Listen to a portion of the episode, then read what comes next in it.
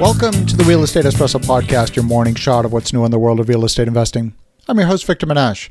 This is the weekend edition where we interview notable people from the world of real estate investing. Today is no exception. We have a great guest, all the way from the Jersey Shore in New Jersey. Welcome to the show, Gary Pinkerton. Thank you so much, Victor. It's a complete honor. I've followed your show for quite a while, and obviously, we've spent some time floating around on some cruise ships together with the real estate guys.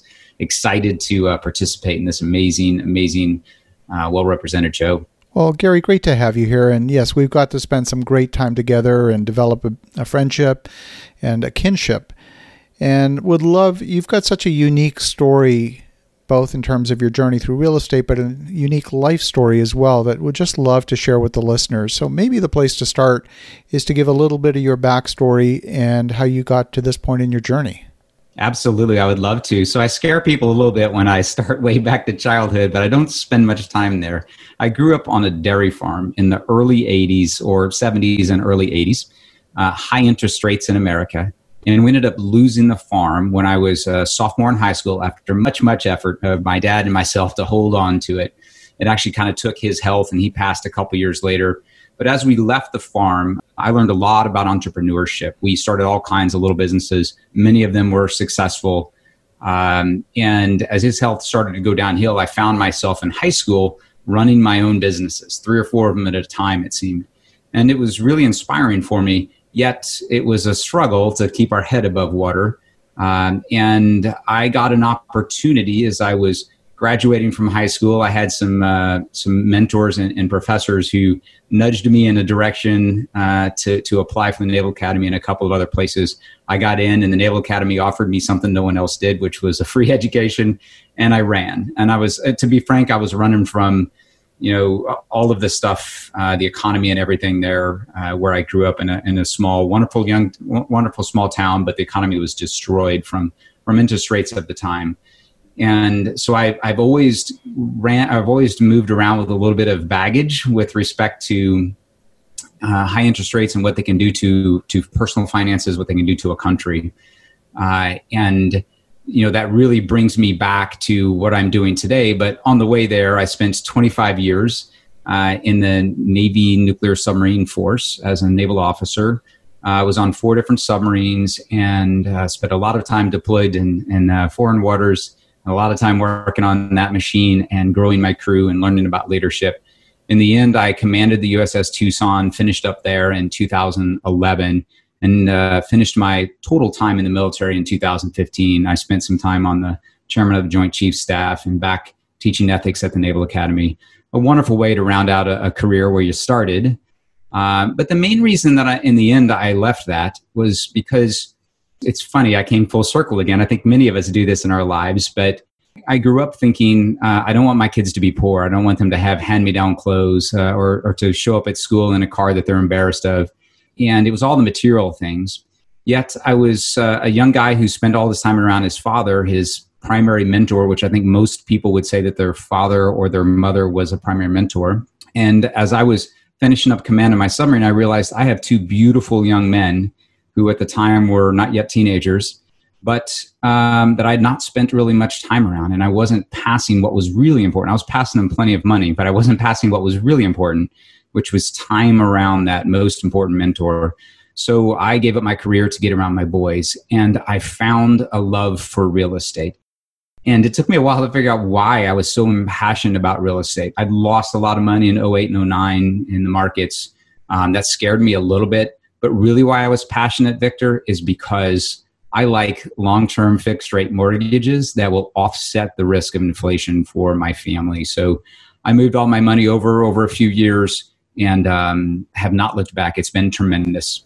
I love that story and I love the heart centered decision because let's face it, after 25 years on one career path, that's like making a hard left turn, you know, during the halftime show, kind of like I did in my career. You know, I came out of the tech industry and spent most of my career designing microprocessors and eventually leading organizations that designed chips for all kinds of different applications. In fact, uh, I've got a chip that is a support chip to one of the microprocessors in the Raytheon Patriot missile. So that's uh, you know one of the chips that uh, that I worked on, and th- all kinds of different applications all over the world. And it was some of the most fun I've had in my career. And yet, at a certain point in time, I wasn't spending time with my family. I was flying back and forth to Tokyo every two weeks, building a new cellular network in Japan. And while it was professionally interesting and professionally stimulating, it was emotionally physically demanding, and it was time to just make a change. So, uh, honor you for making that decision. If you fast forward to today, when you make a change like that, there's skills that you are uncertain about. You've got all these skills that were very effective in one domain. Some are portable, some are not. How did you figure that out? Yeah, you know, I, I sought some advice for others who had gone before me, uh, people that I respected, that I maybe worked for while I was in the military. Um, Patrick Donohoe at, at Paradigm Life, um, obviously hadn't worked for him, but he was a financial mentor of mine starting back about the time I was leaving command of my submarine and was a very good friend at the time. So I, I talked with him about trying to center myself up career wise, what I wanted to focus on, what I was most interested in. I had, you know, the, the fortunate ability to choose what I wanted to do, not what paid the bills, because I was leaving with a pension and had been a prodigious saver for many, many years. So I focus on what inspired me. But as far as those skills, you know, one of the things that I talk to a lot of military members about, and that I'm always surprised, and I think I was probably in this camp, we'd never written a resume before. We'd never worked in corporate America. We felt like maybe we were behind but it could not be further from the truth. I mean, the skills that you learn in the military, surviving in the military, are really, really highly desired skills. Like you show up on time, you're dependable, you're an ethical individual, um, you, you focus on company before self. Those things are going to carry you a really, really long time. I ended up starting my own company, working kind of alongside Patrick and his team. But that hard work ethic, uh, the desire to learn, and just putting your customers before yourself things that you do learn you know in the military and i think were, were very very important the new skills i had to learn well everything about the industry i knew i knew nothing about about marketing i knew nothing about sales or how to run a business with bookkeeping and things those i all had to learn but thankfully i read a few books from a, a guy named robert kiyosaki and i listened to our friends robert and russ and they said put a team around you and so that's really what's been successful for me victor I love that. And uh, I mean, you mentioned a number of skills, but I think another one that you didn't mention that I'm sure is present, and that's this quality called grit. Uh, learning how to handle stress, having the ability to manage that gap between expectations and reality, and learning to accept the reality, even though your expectations might be different, and adapt to the real situation on the ground is such a vital quality that I think people in senior levels in the military, many many levels in the military, develop that. Whether it's by training, whether it's they have it innately, one way or the other, it becomes a, a core quality. Yeah, that's certainly true. You know, we would take our our vessel, and in this case, some some units in the army, let's say, you know, get shipped somewhere or flown somewhere, and they have to determine what their new environment is. We just took our home to our new environment and then said, respond to whatever you see. So it was a very responsive. Um, uh, you know, grit is certainly part of that. It's also just being innovative. You know, this broke on the ship. It's not like we can pull into Home Depot. So you know, we need to figure it out. And so that was certainly resiliency, grit were were a big part of it. I'm not sure how you teach somebody to do that unless they've just kind of gone through it. But it is a good example you brought up of how to take your your, your strengths and apply them in a new situation you know, it's interesting. When I was back in my tech career, I interviewed a guy uh, who was an electrical engineer working for me on a uh, chip design, and he had actually worked inside a top secret program for a dictator in the Middle East on a nuclear program. And I asked him, you know, one of the standard interview questions. I said, well, "How do you handle stress?" And he told me who his boss was, and he said, "If I screwed up, I got shot. I can handle anything you can throw at me." Uh, was his response. So uh, it's it, it is definitely a different environment when you're working in corporate versus working in a military environment. Yeah, and you're right. It helps set perspective, right? It kind of sets baseline for what bad really looks like. Um, you know, we've we've had a lot of people who, you know, thousands of people probably hundreds of thousands around the world that have become tremendously stressed out about being locked up in their house with active internet and food and water and you know and climate control and their families surrounding them I think anyone who has gone through something like Auschwitz would say that's actually heaven. That's not, you know, you know, this horrible situation that we've all made it out to be. Um, I mean, we've had riots in America because people have been told to do that. I know it's not the only issue. I think when you can set a much, much higher perspective, it allows you to kind of just ask the question seriously, how bad can this one be? Absolutely. So, today, what is your focus in your real estate business? Yeah, so really, I I talk about my real estate. I'm not I'm not really you know what I would say active in in bringing investors in. Um, I'm it's more kind of personal for me, but I like working with real estate investors on the financial services side. So I I work every day with clients in insurance based financial services, but most of my clients are business owners and real estate investors. And really, the reason is for all of the stuff that the real estate guys and and Kiyosaki talk about that it is a long term proven way to grow wealth over time. So for me, it's a place to save and grow money. I, I, personally own mainly one to four families. I've branched out as more of a passive investor in mobile home parks, apartment buildings, and you know some self storage and some alternative energy. For me, again, it, it, it's about locking up money in a hard asset um, that will offset inflation and is less susceptible to the roller coasters of things like the markets and people's opinion.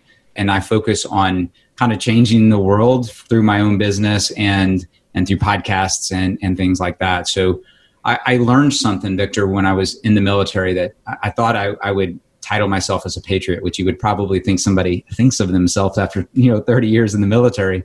What I really uh, would call myself is, is a believer in the 250 year old experiment that our founding fathers put in place and and that's not about patriotism and the american flag as much as it is about uh, you know life liberty and property rights for individuals and and so i'm i'm a big uh, i don't know if you call it an individualist if you want to use Ayn Rand's words but it's it's a person who believes that a little bit smaller government and freedom for people to allow them to create amazing things and share their genius with the world is what makes this world an amazing place. So I want to now focus on helping people put things and a primary part of this is, you know, like real estate in the in the background so that it helps them make money while they're sleeping so that if they want to be the best basket weaver on earth, do that because they have the freedom to do it. So I'm trying to help people get freedom to spend time with their families, to mentor those children and to you know focus on not having not uh, dying with the music inside. I love that, and you know it's easy to get political and talk about being on one side of the aisle or the other, but I think one of the things that I heard in what you said, although you didn't use these words exactly, one of the core values that was present during the time that the Constitution was written, present up until, my goodness, certainly through much of this past century, but seems to be missing today is this notion of personal responsibility. You know, we talk about rights, we, it's rights and responsibilities. They go hand in hand, they come together. And oftentimes people just talk about rights but forget about that whole other side of the coin, which is responsibility and, in particular, personal responsibility. That's very well said, Victor. You know, I, I uh, many clients come to me looking for some security, right? They're, they're, they're feeling insecure, which is why they start to talk to people about their, their finances. And there was a lot of insecurity in, you know, in 2020 in this crazy time. And what I try to get across to people is that in my opinion, in my experience, and in working with hundreds of people, security comes from within. It does not come from without and so there you know it's it's about that responsibility side. Like if you want to have security in your life you have to take responsibility for the the outcome of your life for the future. Um, it's not about complaining or or rioting about what others have done to you what hand that has been dealt to you. But i don't know what famous gambler said this but you know work with the hand you're dealt right and and take responsibility for it and move forward. And i would love to help anyone who's interested in doing that move their their world forward for their family. I'm inspired to go do that. But the first step is they have to take responsibility. That was so well said.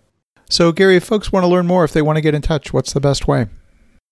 Yeah thank you victor. So it's just my name. So gary pinkerton uh, .com or Gary at GaryPinkerton.com. I'm a pretty simple guy, so um, you know you can you can learn more there and reach out to me that way. You can find out some about me on the website as well. this has been tremendous. I, I appreciate you asking that. Well, fantastic. Well, Gary, thank you for the wisdom and for sharing your journey with us. And for the listeners at home, definitely reach out to Gary at garypinkerton.com. That's spelled P I N K E R T O N. And have an awesome rest of your weekend. Go make some great things happen. And we'll talk to you again tomorrow.